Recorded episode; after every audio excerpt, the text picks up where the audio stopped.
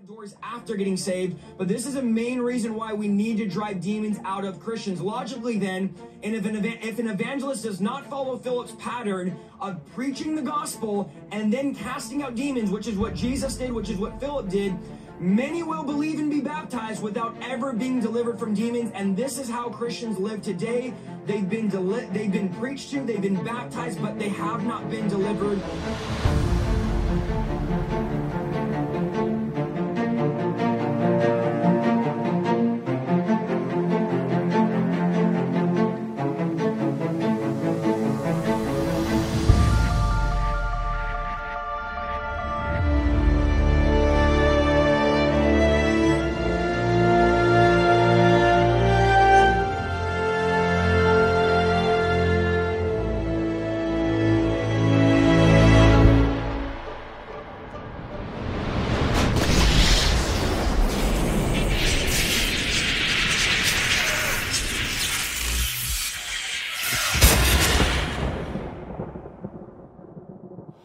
Welcome to another installment of Fighting for the Faith. My name is Chris Rosebrough. I am your servant in Jesus Christ. This is the channel that compares what people are saying and doing in the name of God with the Word of God. Big shout out to those of you who are crew members.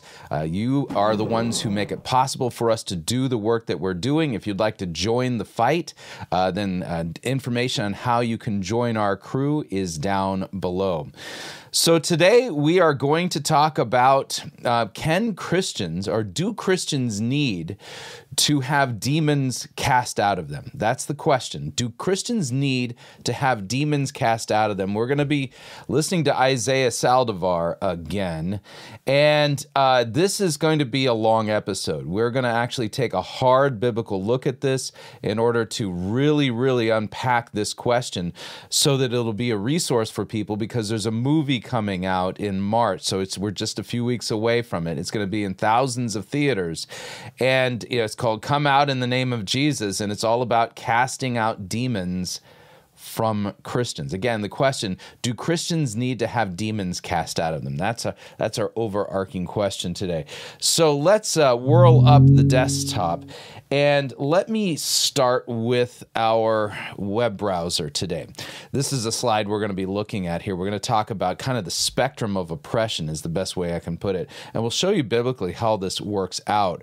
But if we were to travel to Isaiah Saldivar's YouTube channel, uh, there's an upcoming movie called uh, "Come Out in in in Jesus' Name." Come out in Jesus' name, and you know it's got you know false apostle Pagani, and a whole lot of uh, kind of the usual suspects, including Greg Locke.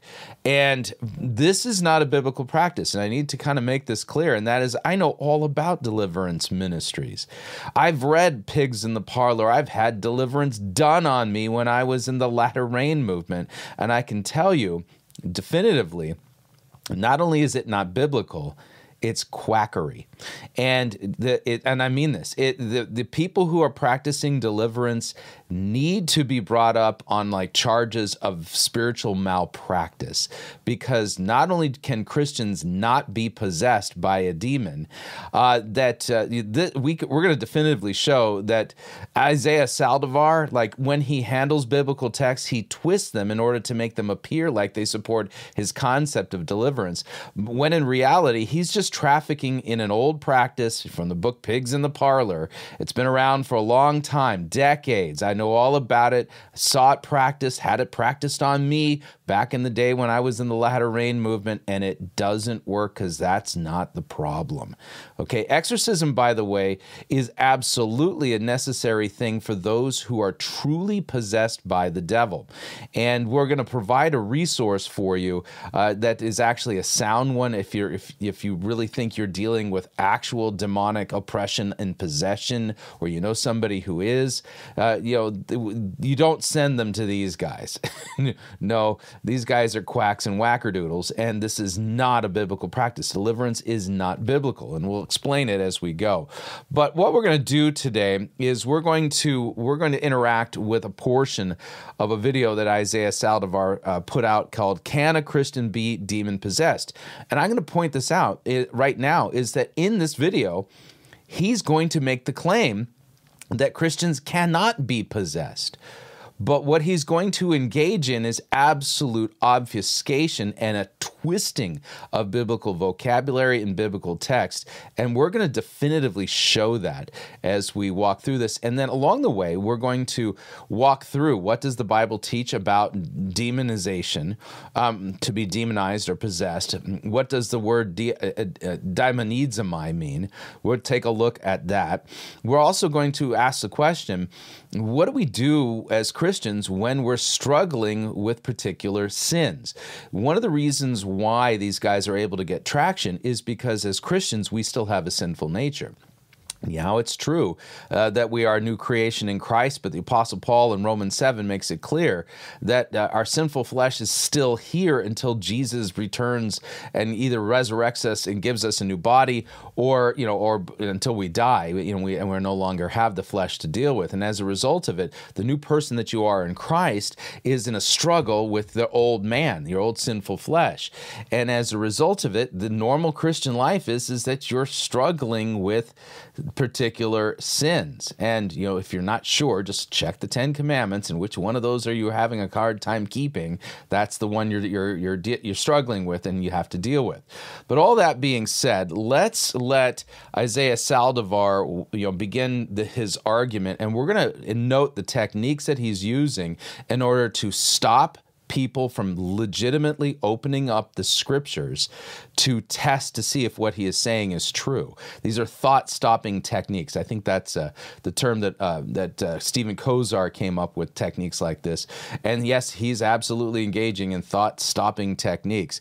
And uh, we'll, we'll we'll see what what else is going on along the way. So here we go. Hey guys, welcome to the channel. Today we're going to talk about can a Christian have a demon? This is such an important question. When now, notice can a Christian have a demon? What does that mean? To have a demon.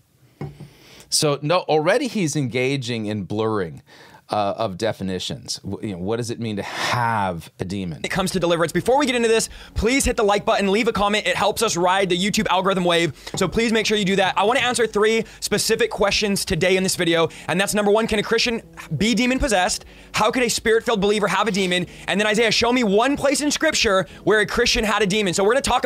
So notice, show me a place in scripture where a Christian, quote, had a demon. We are blurring definitions already. All right, we're not dealing with actual sound biblical categories. But this first, I want to talk to you guys about my experiences. I've been doing deliverance now for 10 years, and I've only been doing deliverance on believers. Friend, I'm telling you. All right, now, this is important. He's about to make a case that basically says his experiences trump scripture that experience is going to dictate what we are to believe as Christians rather than the Word of God. I kid you not. Now, before he gets to that, let's let me do this. I'm gonna. I, did not cue this particular text up, so what I'm going to do is I'm going to duplicate that tab, and we are going to. I need to actually search in my ESV, and we're going to look for uh, Second Timothy chapter three. 2 Timothy chapter 3. And here's the important text that I want to point out here. The Apostle Paul says, All scripture, that, that's what we have in the Bible, it is theopneustos, it is breathed out by God and is profitable for teaching, for reproof, for correction, for training in righteousness, so that the man of God may be complete and equipped for every good work. Mm-hmm. And so you'll note that Paul, here writing under the inspiration of the Holy Spirit, says Scripture is enough for everything that we need for both doctrine and life and practice. And you'll note that there is not a single biblical text where somebody after Pentecost, who is a true believer in Jesus Christ, is possessed, and I'm using that word on purpose, you'll see this, that is possessed by a demon and therefore has to have a demon cast out of him. In fact, there are no biblical texts that command Christians, when dealing with temptations or difficulties or whatever, to cast demons out of each other. If scripture is sufficient and it contains everything that we need for teaching, that would be doctrine, and reproof and correction and training in righteousness, and that we may be complete and equipped for every good work, why isn't there a single epistle? In the New Testament that lays out the, the need for us to cast demons out of Christians. You'll note that Isaiah Saldivar, by beginning with this argument, is conceding the fact that there are no biblical texts that command Christians to cast out demons from Christians. Nope. Not a single biblical text that teaches it. So we've got a big problem here because his first move is to attack the sufficiency of Scripture. And by the way, this is a similar argument that those in Rome use, okay? And this is their justification for bringing in, you know, doctrines like prayers to the saints, prayers to the Virgin Mary, the perpetual virginity of Mary, the doctrine of purgatory, and things like this. Okay? This is an argument that is used by those who refuse to abide within the bounds of Scripture. And I, in fact, I would give a very stern warning to all of you. You go beyond what is written, you are in danger, and I mean dire danger. Scripture makes this clear. And uh, the Apostle John, writing to the elect lady, uh, the, the elder, the elect lady, we're not sure who he was, who she was, but here's what we what we know here. And John writes, he says, "I rejoice greatly to find some of your children walking in the truth, just as we were commanded by the Father. And now I ask you, dear lady, not as though I were writing some a new commandment, but one that we have had from the beginning, that we love one another. And this is love, that we walk according to his commandments. And this is the commandment, just as you have heard from the beginning, so you should walk in it. For many deceivers have gone out into the world, those who do not confess the coming of Christ in the flesh. He's talking about the Gnostics. Such a one is the deceiver and is the Antichrist. Now watch yourselves, so that you may not lose what we have worked for, but may win a full reward. Everyone who goes on ahead and does not abide in the teaching of Christ does not have God. Whoever abides in the teaching has both the Father and the Son. So, note here, we have a very firm warning in Scripture to not go beyond what is in Scripture to not, you know, and to instead, we need to abide in the teaching, abide in what the scriptures say. Keep that in mind. But watch where Isaiah goes. I'm going to back this up just a little bit. One place in scripture where a Christian had a demon. So we're going to talk about this. First, I want to talk to you guys about my experiences. I've been doing deliverance now for 10 years, and I've only been doing deliverance on believers. Friend, I'm telling you, I've had entire weekends of doing deliverance on just pastors and leaders. This has been for 10 years of doing deliverance on believers. I pray deliverance over thousands of Christians. And I'm telling you guys this a person with an argument is never at the mercy of someone with experience. Many people that say, Mm-mm. No, uh, the Bible is sufficient. And, and, let me let me give you another another text here, since I mean this is such bad reasoning. Um, we're going to look for the word Berea. Now I think it's in Acts 17. Yes, here we go. And uh, let's take a look at what it talks about those in Berea, okay? And let's see, the Apostle Paul goes to Berea. Brothers immediately sent Paul to Silas to Berea. And here's what it says But when the Jews from Thessalonica, all right, well, Paul was waiting, oh, here we go. Uh, yeah, uh, Jewish, now these were, th- ah, here we go my apologies. Got ahead of myself and got, got, my eyeballs got lost in the text. So here's what it says The brothers immediately sent Paul and Silas away by night to Berea. When they arrived, they went into the Jewish synagogue. Now, these Jews, the Jews of Berea, were more noble than those in Thessalonica. Yeah, they were far more noble. noble. Why? Well, the Jews in Thessalonica refused to believe the gospel and persecuted Paul and Silas, and uh, and they had to leave Thessalonica as a result of the threats that they were making and, and the, the chance that they, their lives would have been ended by those folks in Thessalonica. So, but the, the Jews in Berea, they were of a more noble character than those in Thessalonica because they received the word with eagerness. And then watch this examining the scriptures daily to see if these things were so. Examining the scriptures daily. And so they would they would hear the preaching of the apostle Paul and they would say, This is great. Now we need to check to see if what you're saying is actually biblical. And they even tested the Apostle Paul.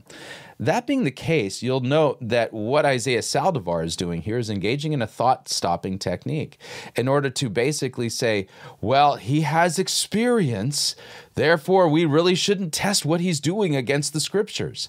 It's a way of keeping you from getting into the Bible to actually examine to see if this is a biblical practice and if he's rightly handling the biblical text.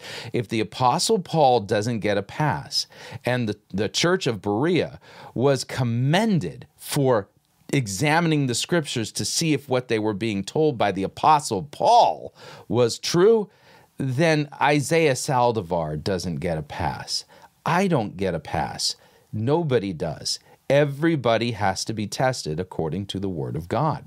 And let's see if he passes the test. But already we're off to a really bad start. Pastors and leaders, this has been for 10 years of doing deliverance on believers. I pray deliverance over thousands of Christians. And I'm telling you guys this a person with an argument is never at the mercy of someone with experience. Many people that say Christians can't have demons have arguments, have head knowledge, have. Uh, have head knowledge you know, head knowledge because they know how to read their Bibles. Again, thought stopping technique designed to keep you from actually examining what the Bible says. Ideas, but don't have experience. Isaiah, we shouldn't preach based on experience. Friend, the disciples preach on experience. In the New Testament, the disciples wrote down the scriptures under the inspiration of the Holy Spirit. This was the disciples' experience. The Gospels were the experiences. Eyewitness accounts, sure, yeah. Of the disciples. In fact, when John the Baptist the, the apostles just doubted Jesus and sent his disciples to Jesus while he's in prison. Jesus said this Tell him what you've seen and what you have heard. Another. Your experiences do not rise to the level of truth that we are to embrace as doctrine and dogma in the church.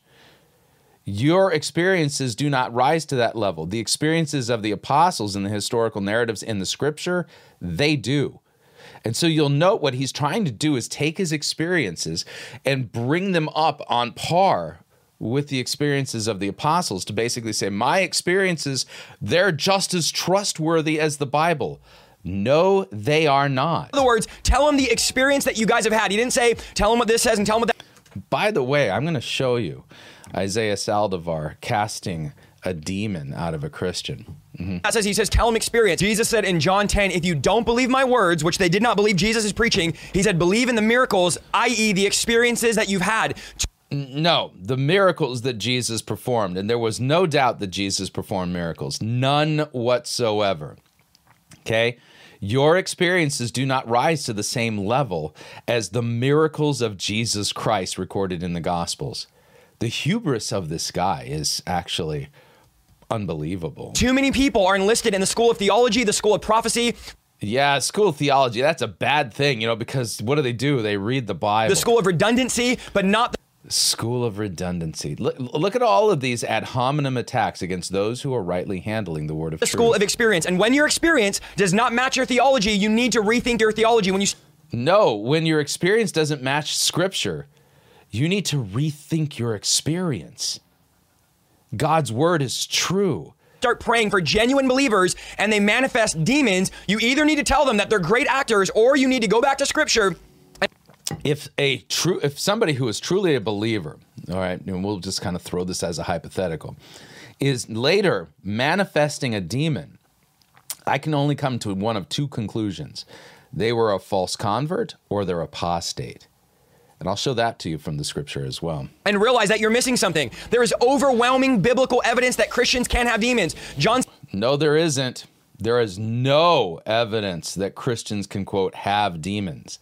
Because he's playing fast and loose with definitions here and he's conflating definitions and distinctions. Said this if everything that Jesus did was in Scripture, it would take up the entire world. So you have to know that all of the Bible is in God, but not all of God is in the Bible. There are many things. In other words, you have to believe my experiences. And they rise to the same level as the Bible.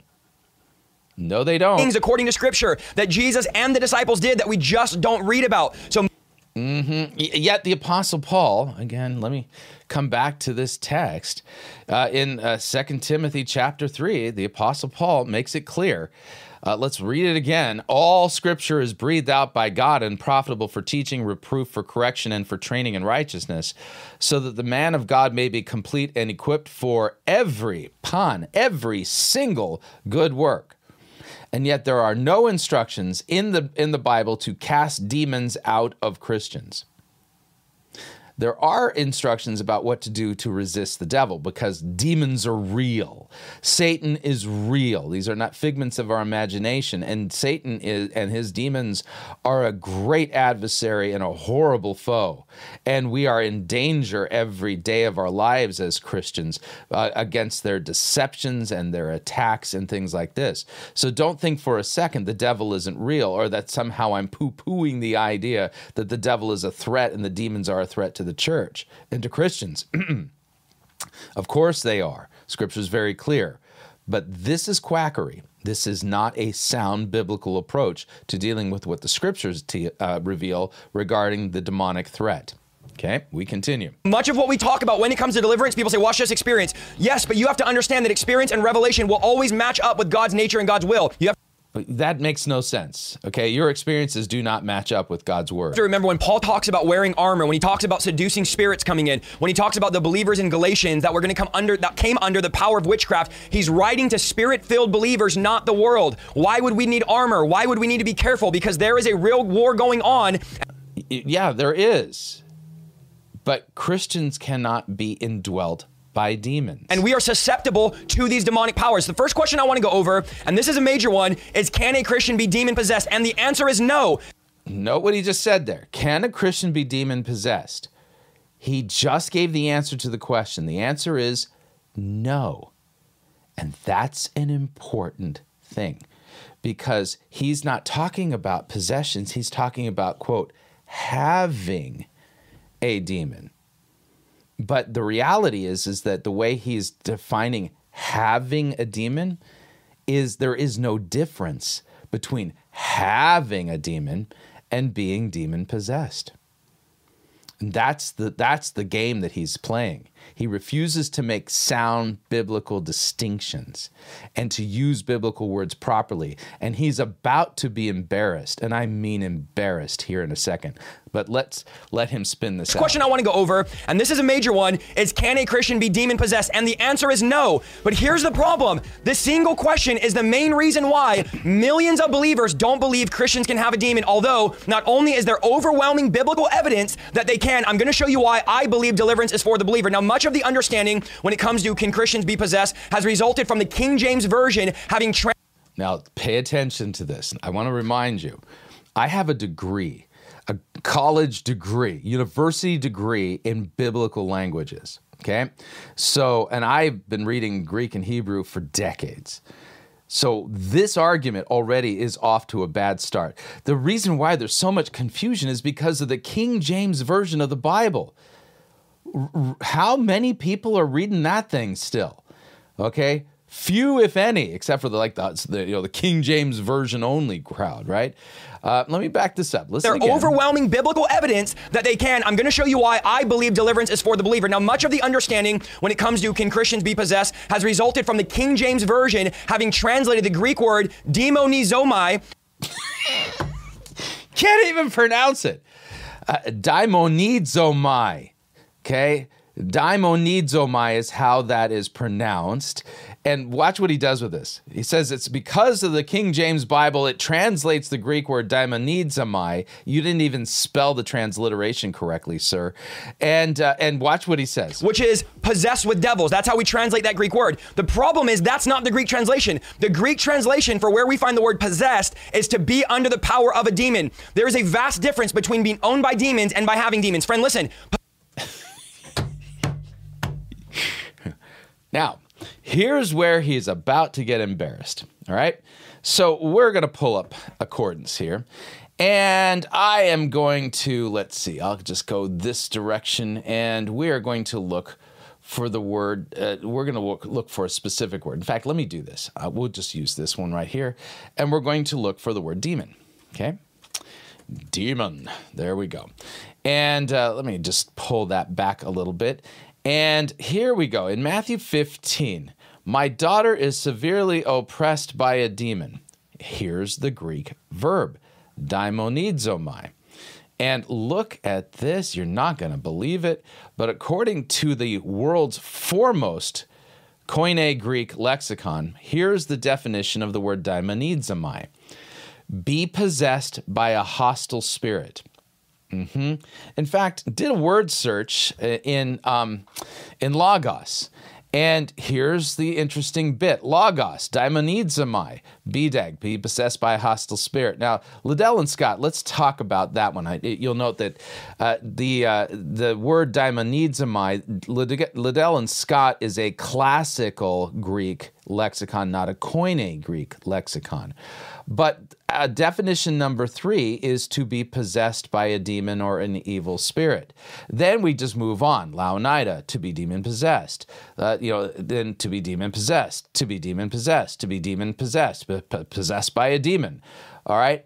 Uh, when, when you, when you look at this, daimonizomai means specifically to be demon oppressed or possessed. The, there is a distinction, and and we can see this from the symptoms of the victims. But right off the bat, his claim that it's all about the confusion created by the mistranslated word daimonizomai from the King James Bible.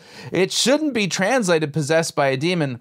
Why does every single Koine Greek lexicon say it that daimonizomai means to be possessed by a demon? This shows you the level of biblical scholarship this guy is capable of. In other words, he's not capable of it at all. He's just believing a false narrative. And a false narrative put out by guys like Bob Larson and others who are practitioners of so called deliverance.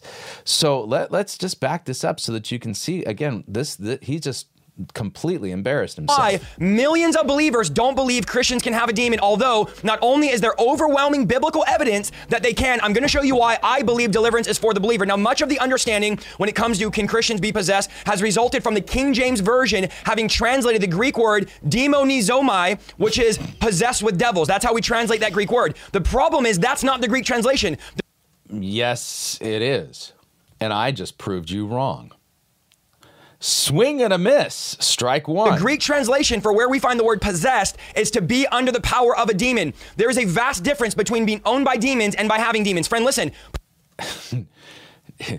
You're making a distinction that the Bible doesn't exactly make. Okay. Uh, we've got a big problem here. Where, where does it talk about Christians, quote, having demons? Hmm? It doesn't. Now, coming back to this real quick.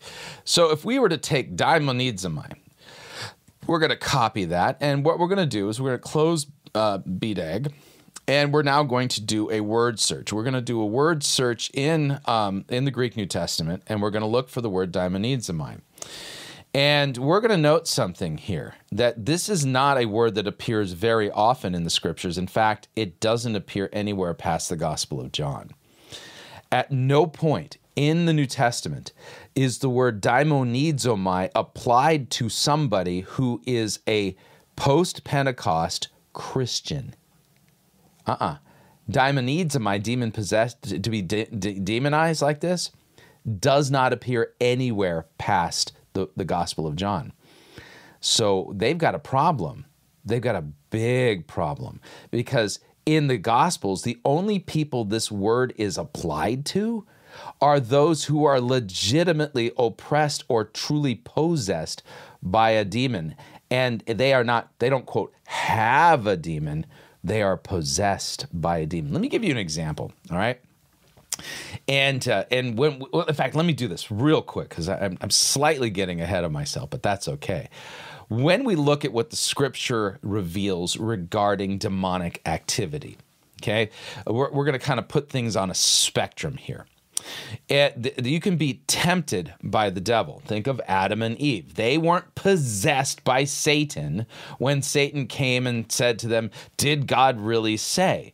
And Satan can come along and tempt human beings and tempt Christians without actually being inside of them. Okay. In fact, you'll note that Satan is distinctly outside of them. Think of Jesus. There he is in the wilderness. He hasn't had a meal for 40 days and he's being tempted by the devil. And the devil says, uh, You know, if you bow down and worship me, I'll give you all the kingdoms of the earth. You know, oh, Jesus, I know you're hungry. Make these stones into bread, right? Was Jesus possessed by Satan?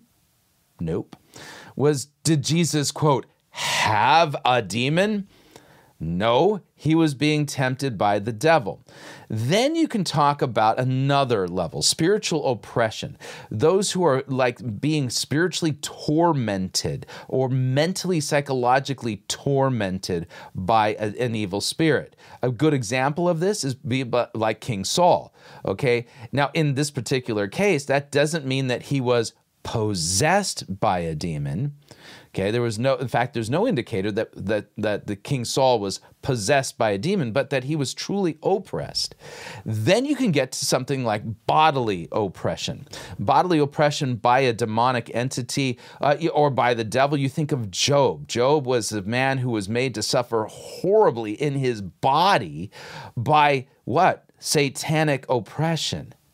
Okay, and then in scripture there's a there's a woman who has a disease that was brought on by a demon. Now that is not ha- that is not quote having a demon. That's being oppressed by a demon and a demon bodily inflicting injury or sickness upon you. Possession on the other hand is way different. Okay? Daimonizomai. That is when the demon is inside of the person and basically taking over that person and using them like a puppet. Okay, uh, the body is controlled by the demon. The human is no longer in control. Exorcism is what is needed uh, when when uh, when this is the case. And here's the thing: there is only people who are possessed who experience exorcism. In fact, what Isaiah Saldivar and the so-called demon slayers and Greg Locke and others that are you know in this movie that's coming up come out in Jesus' name, uh, they are actually engaging in exorcism, but calling it deliverance to hide what it really is when in reality they're they're practicing exorcism on people that are not possessed by the devil that are not possessed by demons. As Christians, then, you're going to note that we are instructed in Scripture how to deal with these things demonic temptation, spiritual oppression, bodily oppression, things like this. Note that uh, Peter writes, Be sober minded, be watchful. Your adversary, the devil, prowls around like a roaring lion, seeking someone to devour. Resist him firm in your faith, knowing the same kinds of suffering are being experienced by your brotherhood throughout the world. As Christians, we recognize the demonic threat is real, and what are we told to do? Uh, well, we're to resist the devil. James puts it a little bit differently. Uh, James uh, talks about uh, what we're supposed to do as it relates to uh, the devil. Hang on a second here. I think it's James 4. James 4. Yeah, let's see here. Yes, verse 7 Submit yourselves therefore to God, resist the devil, and he will flee from you. Resist the devil, and he will flee from you. So we know we have two commands as Christians. What are we to do with the threat of the demonic? Resist the devil. Resist the devil with our faith. Resist the devil, he'll flee from us. Okay, that's what we're instructed to do. Now we'll talk about the other part of this uh, in, in in in just a little bit about what we're we to do with like temptations related to our flesh, because you'll note that guys like Isaiah Saldivar take sins of the flesh and att- and attribute them to the demonic which the Bible doesn't do. So already we got some big, and I mean big problems here with Isaiah Saldivar's theology and his uh, and his shenanigans because he's already been caught in a big whopper of a lie. And that is, he doesn't even know what the word daimonizomai means. In fact, he denies the actual biblical definition of the word itself. That should be a clue that you're dealing with a false teacher. Possessed is not a biblical principle. Yes, it is. And I just proved you wrong, sir. It's not a biblical translation. It is a Yes, it is. And every single Koine Greek lexicon disagrees with you. Poor translation. And this is not just me. No, it's not a poor translation. It's a good eh, one. Bob Larson, Don Dickerman, Frank Hammond. Bob Larson is a quack. And these other people are not Koine Greek scholars. And Derek Prince, Lester Sumrall, they all would agree that this is a poor translation, and the translation we should be using is to be under the power of demons. So I want you to.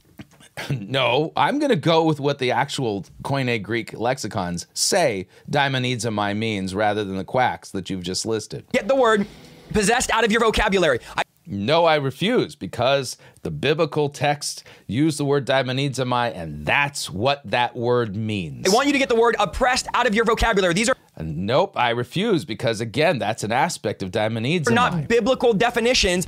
Yes, they are, and I just proved you wrong, sir. And so we need to remove these. So the proper question is this not can a Christian be demon possessed, but rather can a Christian have a demon or be under the power of demons?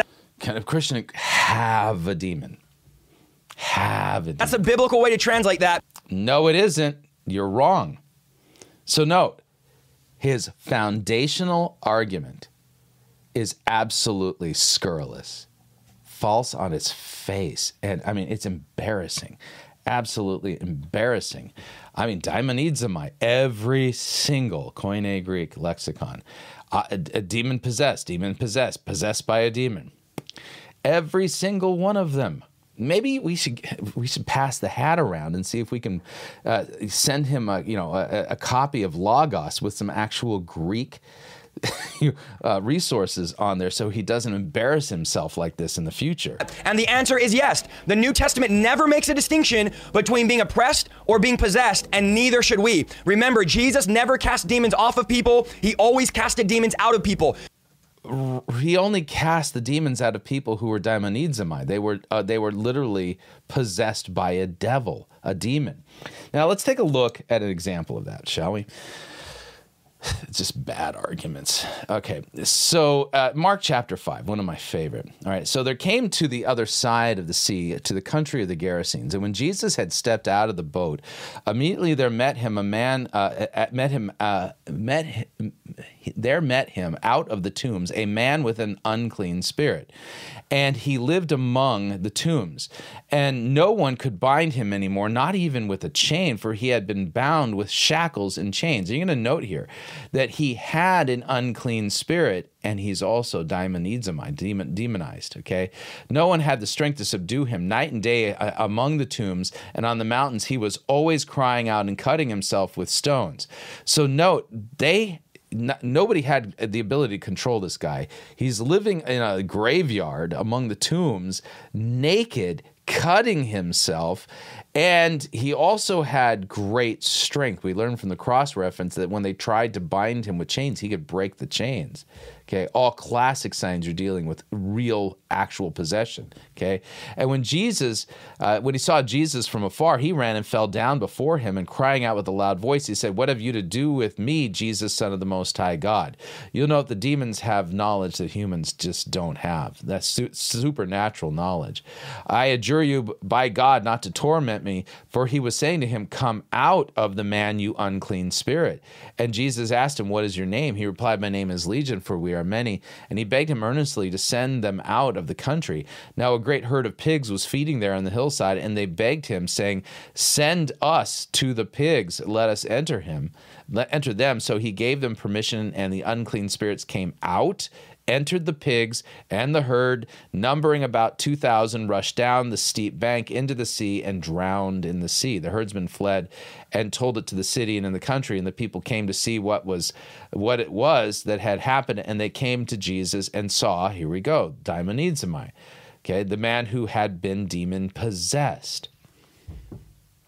Okay, great example and you'll note this you know this this thing that i put together here all right, shows here. Okay, he was to the point where his body was in control by demons. He no longer, human was no longer in control, and he needed it to be exercised. And he is described as having an unclean spirit and being daimonizomai, demon possessed. None of those terms are ever described, ever said of a post Pentecost Christian believer. Nope, not at all. All right, let's go back to Isaiah Saldivar. Okay. So when we're talking about deliverance, when we're arguing about this, I want you just to completely forget about possessed and oppressed. They're completely irrelevant. No, I won't. I refuse to to to obey you here because I know what the Bible says and I read Greek. I have a degree in biblical languages. They're not biblical translations. All Yes, they are. You're lying, sir. Whether you are doing it intentionally or unintentionally doesn't matter. This is flat out misinformation. You need to think is being demonized, which is under the power of a demon, which believers absolutely. People write me, they say, oh, this teacher preaches that Christians can't be possessed. This teacher preaches Christians can be. Forget about the terminology. No, you can't because God inspired the words of Scripture to be written. The word daimonizomai was chosen by the Holy Spirit, and the word itself means demon possessed. And get into theology, and the theology of the Greek word possessed is to be demonized, which the Greek word translates to be under the power of a demon. So I don't Nope, not a single lexicon agrees. I preach with you. possession or oppression. I preach being demonized. There's no distinction. In which means you're not preaching something based upon sound biblical definitions. You're already failing the test. the New Testament. And that's going to help you with a lot of this arguing with can a Christian be possessed by a demon? Possessed is not a Greek biblical term. Okay. yes, it is. Number two is how can a spirit filled believer have a demon? Now, there's no verse in the Bible, guys, you have to understand this, that says once you receive salvation, you're automatically delivered. In fact, Embarrassment number two. All right. Colossians chapter 1. I'll start in verse 13. Uh, sorry, 9. I'll start in 9. And so from the day we heard, we have not ceased to pray for you, asking that you may be filled with knowledge of his will in all spiritual wisdom and understanding. Colossians 1 10. So as to walk in a manner worthy of the Lord, fully pleasing to him, bearing fruit in every good work, and increasing in the knowledge of God, being strengthened with all power according to his glorious might, for all endurance and patience with joy, giving thanks to the Father who has qualified you to share in the inheritance of the saints in light. And here it comes. He, God, he has delivered us from the domain or the dominion of darkness and has transferred us to the kingdom of his beloved Son, in whom we have redemption, the forgiveness of sins. Listen to what Isaiah Saldivar just said, and note what he said contradicts Colossians 1:13 possessed is not a Greek biblical term. Okay. Number two is how can a spirit filled believer have a demon? Now, there's no verse in the Bible, guys, you have to understand this, that says once you receive salvation, you're automatically delivered. In Yes, actually, He, God, has delivered us from the domain of darkness. That would be Satan's kingdom. What you just said, sir, is contradicted by what the Bible says. Strike two. Right? This guy is a false teacher, and he is wicked, and I mean really wicked. He's a fast talker who does not do his homework and does not know his Bible at all. And he twists the biblical text. And his ignorance of what the Bible actually says is stunning. We continue. In fact, if we look at scripture, let's look at Acts 8. We see Philip, which is the only evangelist in scripture who, after preaching the gospel, the Bible says, to the people, drove the demons out of them. Now, Now, so Acts 8. So Philip, after he preached the gospel, drove demons out of them. And then we, we, so let's take a look at Acts chapter 8 to see if it actually squares with what this guy is saying. How much do you want to bet that it doesn't? All right, so we're going to look for, hang on a second here. I'm going to take a look in the ESV and we're going to go to Acts chapter 8. And let's see. Philip proclaims Christ in Samaria. All right, now those who were scattered went about preaching the word. Philip went down to the city of Samaria and proclaimed to them the Christ. And the crowds, with one accord, paid attention to what was being said by Philip when they heard him and saw signs that he did. For gar in he in, in Greek, unclean spirits crying out with a loud voice came out of many who had them. This doesn't say that he cast demons out of people who already trusted in Christ or had already been baptized. It says that while he was preaching, they paid attention to him for he was casting out unclean spirits. It doesn't say he cast them out after they became Christians. That's strike three, Isaiah. You twisted Acts 8 and he uses acts 8 as like some kind of a you know th- this is the this is the pattern that we're supposed to be following but he just twisted it up He's making it look like that Philip engaged in deliverance ministry after people became Christians, when the text says they were paying attention to him because he performed miraculous signs and was casting out demons. Big difference altogether. The text doesn't say what Isaiah just said. Let me back it up. Now, there's no verse in the Bible, guys, you have to understand this, that says once you receive salvation, you're automatically delivered. In fact, if we look at scripture, let's look at Acts 8. We see Philip, which is the only evangelist in scripture, who, after preaching the gospel, the Bible says, to the people, drove the demons out of them. Now, wrong. You are absolutely twisting Acts 8. If you automatically get saved and every demon leaves, then why would Philip spend his time and energy? He didn't. You twisted Acts 8. You're at, at three strikes. How many do you get? Casting out demons after he preached the gospel. It's because you don't automatically get delivered once you get saved. That is why. Again, Colossians 1:13, he has delivered you from the dominion of darkness. It's right there in Colossians 1:13. Jesus commands us to go drive demons out of people. Many times when believers are being demonized, it's because the demon's been there before they got saved. Now it's definitely possible to open up doors after getting saved, but this is a main reason why we need to drive demons out of Christians. Logically then, and if an, if an evangelist does not follow Philip's pattern of you're twisting scripture. You're making Philip have a pattern that's not actually revealed in scripture. In fact, his pattern is not at all what you just said it was. Preaching the gospel and then casting out demons, which is what Jesus did, which is what Philip did. Many will believe and be baptized without ever being delivered from demons, and this is how Christians live today. They've been deli- they've been preached to, they've been baptized, but they have not been delivered. Deliverance is 100% for the church. Okay. No, it's not. You've twisted everything, and I've factually proven you wrong on every single one of your points. Now, he goes on, and I, am not going to cover that here. He goes on to basically say that Christians don't have demons in, in, inside of their bodies or their or their spirits, but that demons can you know possess a person in their souls. Here's the thing there is not a single biblical text says that demons inhabit Christians' souls, or that's or that is, is that is even how demon possession works at all. Okay, no biblical text says it. I'm just pointing it out because it's just annoying. He just makes up something completely out of whole cloth and inserts it into the scripture. It's called eisegesis. So show me if you think that that demons can inhabit a person's soul. Please show me the biblical text that actually says demons inhabit a Christian's soul.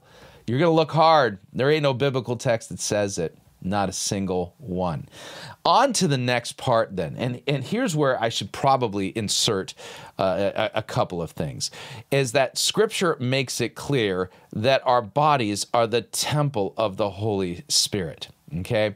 Um, and that as the, as our bodies being the temple of the Holy Spirit, we do not have to worry about demons possessing us because our bodies are are we are filled with God the Holy Spirit. Now let me see here. What did I do with this? Matthew here. Here we go. First Corinthians. Okay.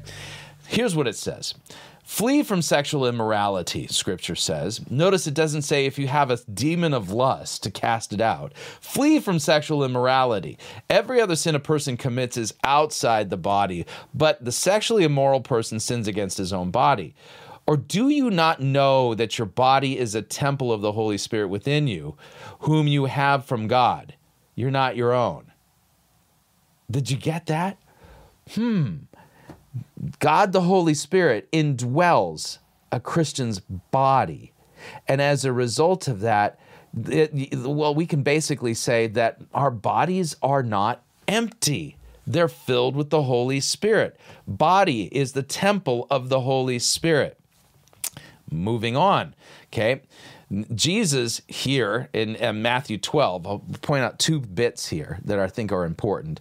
When a demon oppressed man okay, demon oppressed daimonizomai was who was blind and mute was brought to Jesus. He healed him so that the man spoke and saw, and all the people were amazed and said, "Can this be the son of David?"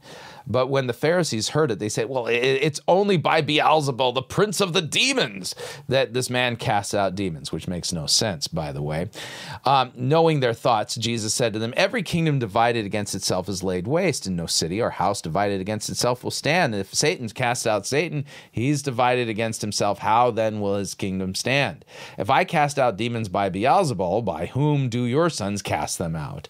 Therefore they will be your judges. But it is by the Spirit of God that I cast out demons, then the kingdom of God has come upon you? Or how can someone enter a strong man's house and plunder his goods unless he first binds the strong man? Then indeed he may be, plunder his house.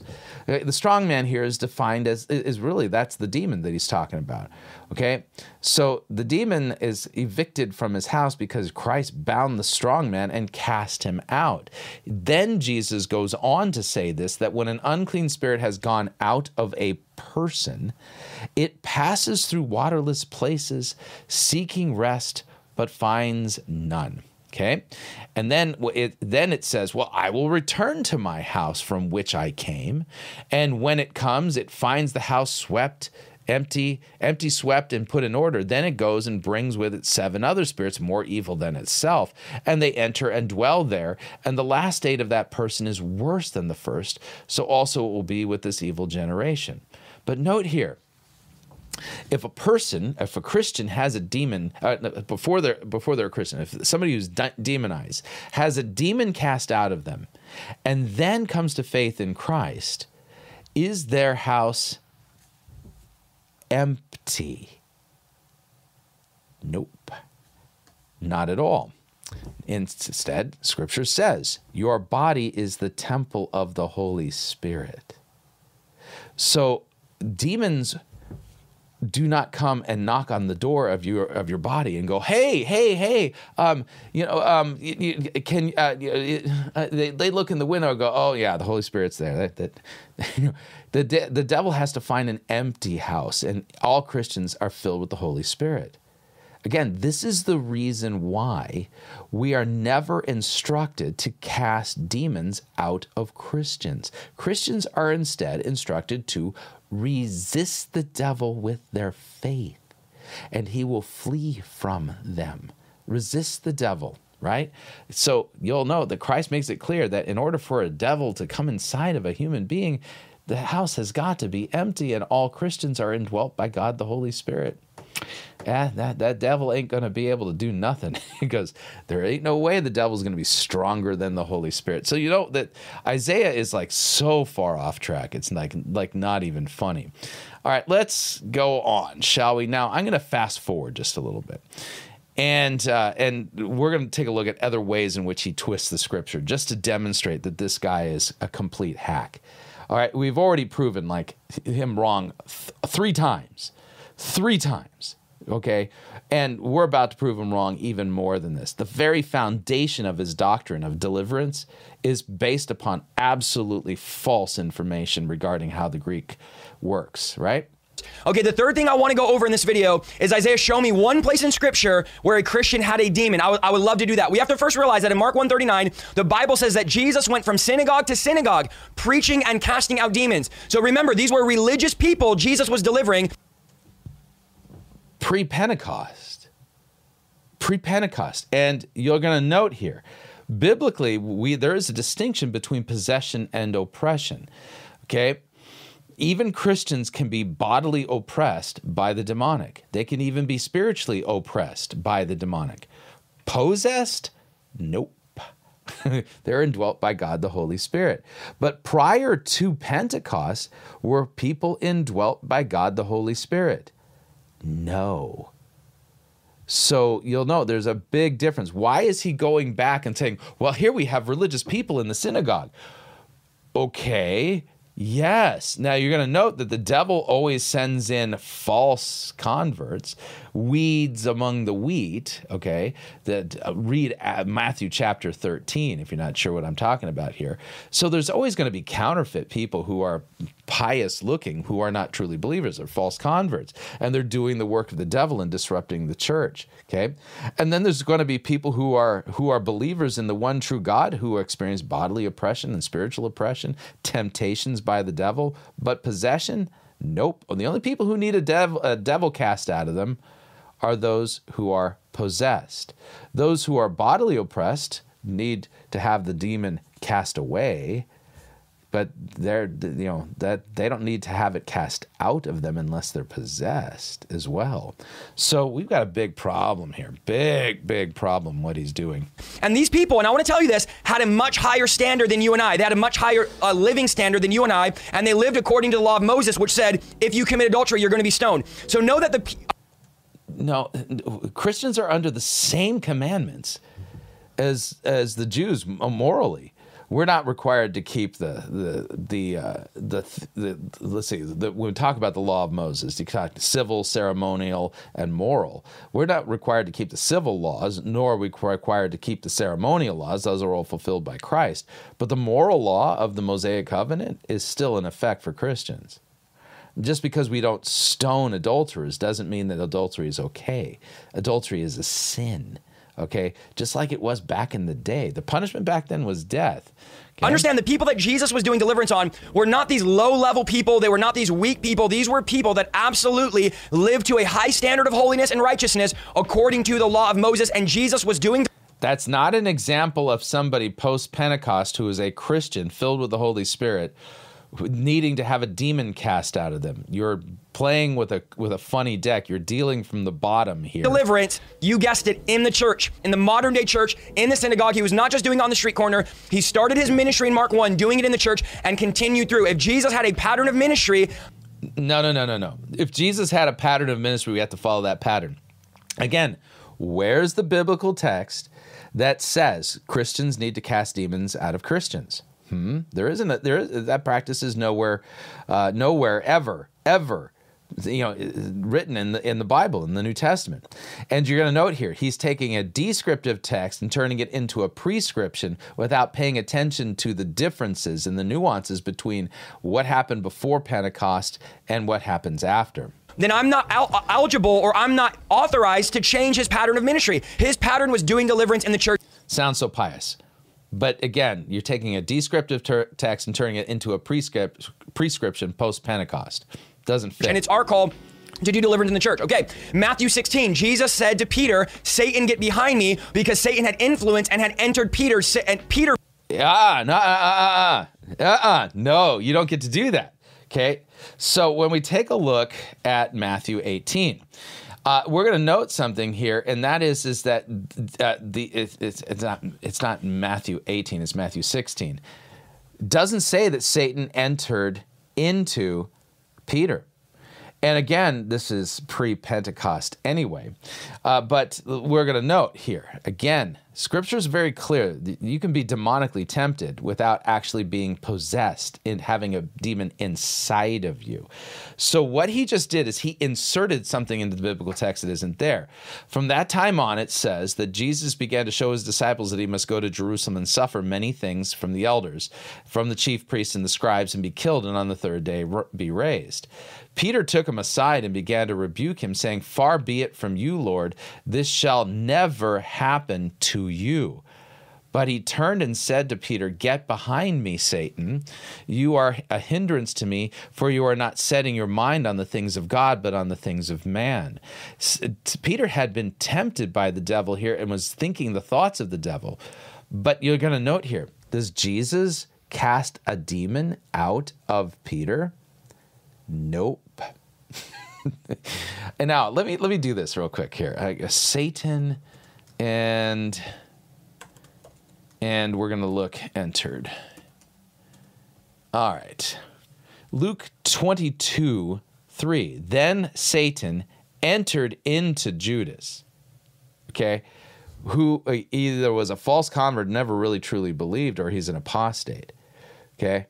That's that's that, those are your your two options here. But you're going to note what did Isaiah Saldivar say about Peter that is false? He legitimately said that Satan entered into Peter. That's not true at all. Strike 4. How many how many more strikes does this guy get? Hang on a second here. Let's watch. Then I'm not el- eligible or I'm not authorized to change his pattern of ministry. His pattern was doing deliverance in the church and it's our call to do deliverance in the church. Okay, Matthew 16, Jesus said to Peter, Satan, get behind me, because Satan had influence and had entered Peter, and Peter being a. No, he didn't. Satan did not enter Peter. You just inserted that into the text. False. Why didn't Jesus cast the demon out of Peter then? Hmm?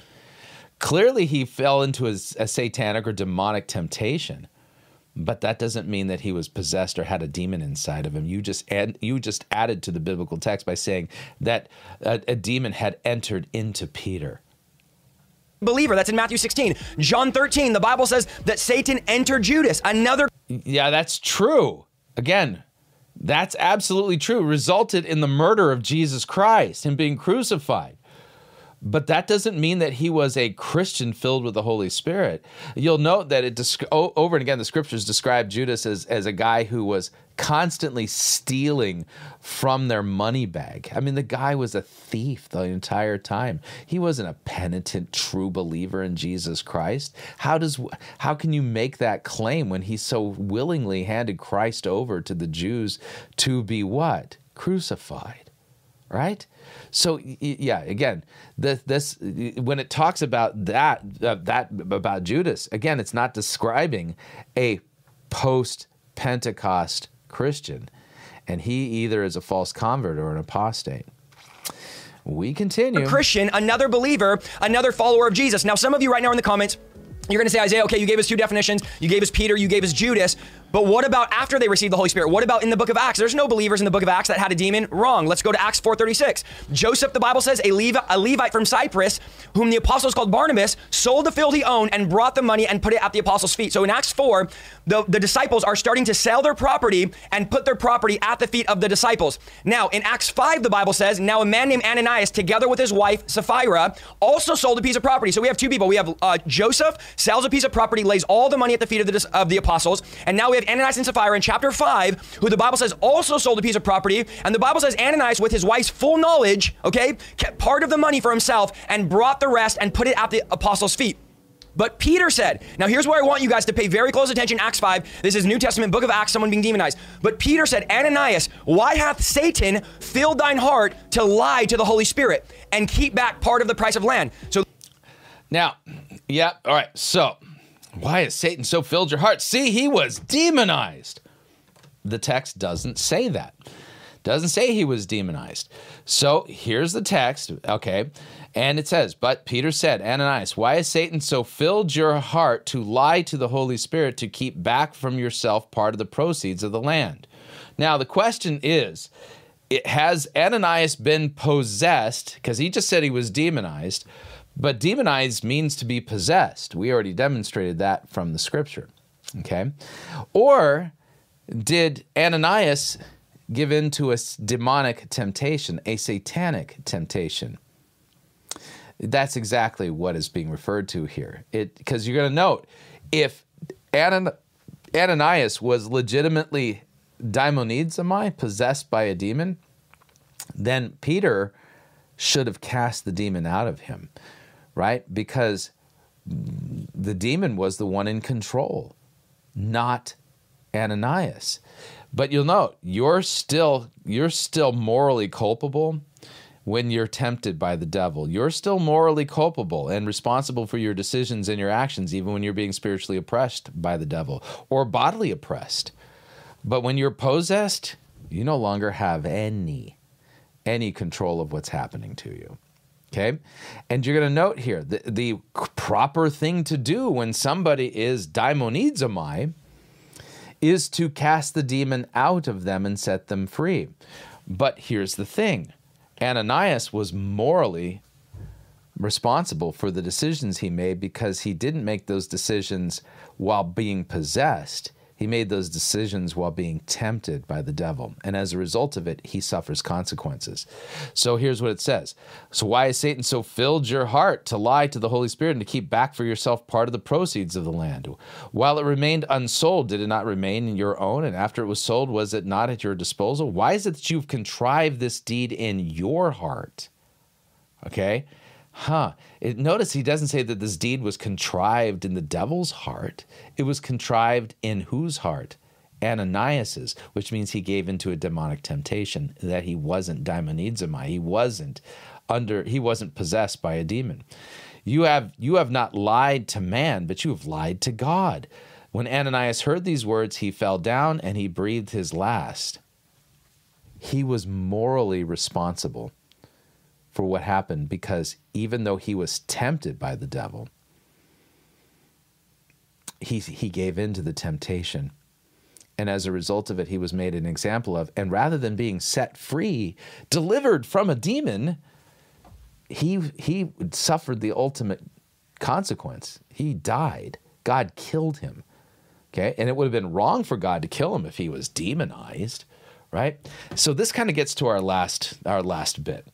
And uh, the, the kind of the big point I want to make here, and that is is that if actually, oh, hang on to this. I'll show you this in a minute. Here is Isaiah Saldivar engaging in Zoom deliverance. Okay, and uh, here's a fellow who claims that he's that he is under the influence of demons and let's pay close attention to what happens while Isaiah Saldivar is performing so-called deliverance on this fellow and you're going to note that what he's really doing is is practicing exorcism. But the problem is is that the patient doesn't have he isn't possessed by a demon. Uh, yeah, yeah. Instead, he's suffering from something a lot more common than that. Let's let's explain. Okay, well, let's, we're going to pray. So right now, in Jesus' name, we bind every unclean spirit. Notice he said, "We're going to pray." He's is he praying at all? Isaiah isn't praying, is he? Nope. We bind every unclean power. Satan, you have no power. We bind you right now in Jesus' name. I bind every demon and every spirit that is dwelling in Anthony. You are bound. He is not your home. He is a temple of God. And so right now, we command you to come up through his throat. And Anthony claims that he's a Christian. Now, listen carefully to what, what he's doing next here. And this is important. Any familiar with how hypnotism works? Okay. Uh, part of what, what hypnotism is, is they, they implant in your mind the expectation of what is supposed you're supposed to do once you know the, the thing happens and and you, you go into the trance or whatever and you're hypnotized. All of that is to get you to do a particular thing. You're going to note that Isaiah Saldivar is going to engage in that same technique with this fellow which means I think he's susceptible to this type of mental influence. The way certain people are, are can be hypnotized really easily, others cannot. This isn't a demon, by the way. You'll you'll see why in a minute. Let me back this up, and you'll see what I'm talking about. Is dwelling in Anthony. You are bound. He is not your home. He is a temple of God, and so right now we command you to come up through his throat and out of his mouth right I, we command you come up through his throat and out of his mouth. That's he's set the expectation for what's supposed to happen next. Right now, and to go into the abyss. Now, we command you to go out of his mouth into the abyss now. Leave him in Jesus' name. Leave him in Jesus' name. Go. Go in Jesus' name. Go in Jesus' name. Go in Jesus' name. I command every spirit to leave him right now. Every spirit leave him right now in Jesus' name. Go. Out. Out in Jesus' name. Out in Jesus' name. There it is. Go. All of it go. Every spirit go. Every spirit of perversion. Every spirit of what? Perversion. Let me back this up a little. Listen, listen to the go. List. Every spirit go. Every spirit of perversion. Every spirit of lust. Leave them now. Spirit of perversion, spirit of lust. You know what Anthony's suffering from? It ain't demons. Nope, it's something a lot more organic than that. And here's the big problem is that Christians, we struggle with all kinds of sins, but we need to recognize their true origin. And Paul says in Galatians 5, I say walk by the Spirit. This is conduct your life according to the power of God the Holy Spirit, and you will not gratify the desires of the flesh. The desires of the flesh are against the Spirit. And here the Spirit is the Holy Spirit. The desires of the Spirit are against the flesh, for these are opposed to each other to keep you from doing the things you want to do. But if you are led by the Spirit, the Holy Spirit, you're not under the law. Now, the works of the flesh are evident sexual immorality, impurity, sensuality, idolatry, sorcery, enmity, strife, jealousy, fits of anger, rivalries dissensions, divisions, envy, drunkenness, orgies, things like these. I warned you, as I warned you before, those who do such things will not inherit the kingdom of God. But the fruit of the Spirit is love, joy, peace, patience, kindness, goodness, faithfulness, gentleness, and self control. Against such things there is no law. So, what Anthony and so many other Christians are struggling with is not the demonic. What they're struggling with is their sinful flesh. And there is no such thing as a spirit of perversion and a spirit of lust and all these kinds of things. Those aren't brought on by the demonic. They may be tempted by the demonic, but at the end of the day, this all burbles right up from your old sinful nature. Yep. In fact, that's kind of what the Apostle Paul was getting at in Romans chapter 7 and 8. When Paul in Romans 7 talks about the things I want to do, I don't do, the things I don't want to do, I keep on doing. Who will rescue me from this body of death? But then Paul goes on to write in Romans 8. Listen to this. So, brothers, we're not debtors, not to the flesh, to live according to the flesh. If you live according to the flesh, you're going to die. But if you if by the Spirit, by the power of God the Holy Spirit who indwells you, you put to death the deeds of the body, you will live. Now, I get asked frequently, what does that mean? How does one put to death the deeds of the body by the Spirit? It's real simple, actually praying. So Jesus taught us to pray daily, a, prayer that goes like this. Okay, um, Our Father who art in heaven, hallowed be thy name. Thy kingdom come, thy will be done on earth as it is in heaven. Give us this day our daily bread. That's the part where we recognize this is a daily prayer. Forgive us our trespasses as we forgive those who trespass against us. And listen to this and lead us not into temptation, but deliver us from the evil one. Now, that's that's a great example of well, praying to God to give us strength to not give in to the temptations of the devil. But what about our sinful flesh? It's real simple. You ask God the Holy Spirit and you say, Lord Jesus, I recognize that your scripture reveals that you have bled and died for the very sins that I am struggling with right now. And these sins that come up from my own sinful flesh, I see from Romans 7, the Apostle Paul says he doesn't understand his, his how he does these, these things because the things he wants to do, he doesn't do. The things he doesn't want to do, he keeps on doing. That is me right now, struggling right now against this sin or that sin or the other sin right? And so what do you do? You say, you come to Romans 8, and he says, it says in Romans 8 that by the power of the Holy Spirit, I can put to death the deeds of the body and my own sinful flesh. And so I ask you this day, Holy Spirit, whom I know dwells within me, because the scripture says that all Christians, their bodies are the very temple of the Holy Spirit. That I ask you, Holy Spirit, to give me the strength to put to death the deeds of my sinful flesh. Give me that strength today. And you know what? He hears that prayer and he answers it. And the next day, you're going to have to pray the same thing. Please give me the strength to mortify my sinful flesh so that I may do the things that please you, God. Into your hands I commit myself, my body, my soul, all things. Let your holy angel be with me, that the wicked foe may have no power over me. Prayers like this. And you'll note, we're asking we're not commanding we're not decreeing. Now real point one last point here and that is is that you're going to note that what isaiah saldivar is really doing is exorcism but he's doing it on people he's misdiagnosed and that's the problem okay? He's doing exorcism. Come out come out come out right? But scripture you know is is um, is very clear very clear the Christians are indwelt by the Holy Spirit. You do not have a demon, you have a sinful flesh, which is easily swayed by the demonic. Now, if, if you're if you're concerned about actual actual demonic activity, actual demon possession. I would note this is a great video. We'll put a link to it down below. Exorcisms, the world's leading psychiatric authority speaks out. Uh, Dr. Sean McDowell did a really good video, and this is a good interview to kind of introduce you to the real demonic and how it is really addressed by people who actually know what they're doing. Okay.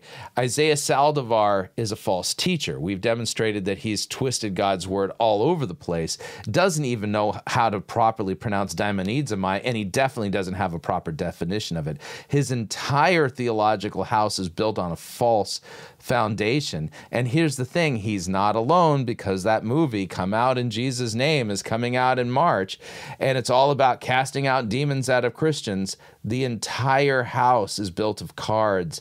And I've seen this stuff before firsthand. And this was a wave that went through evangelicalism like a fad, you know, back you know, back in the late 80s, early 90s with Bob Larson.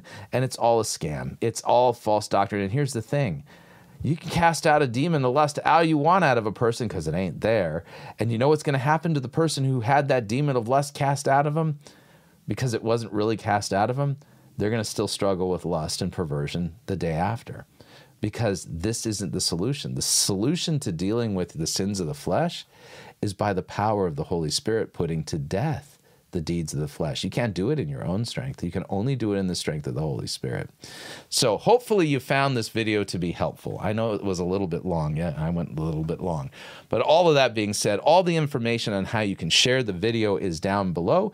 And if you would like to join the fight, you can do so by uh, by joining our crew. Information on how you can join the crew is down below. And until next time, may God richly bless you in the grace and mercy won by Jesus Christ in his vicarious death on the cross for all of your sins. Amen.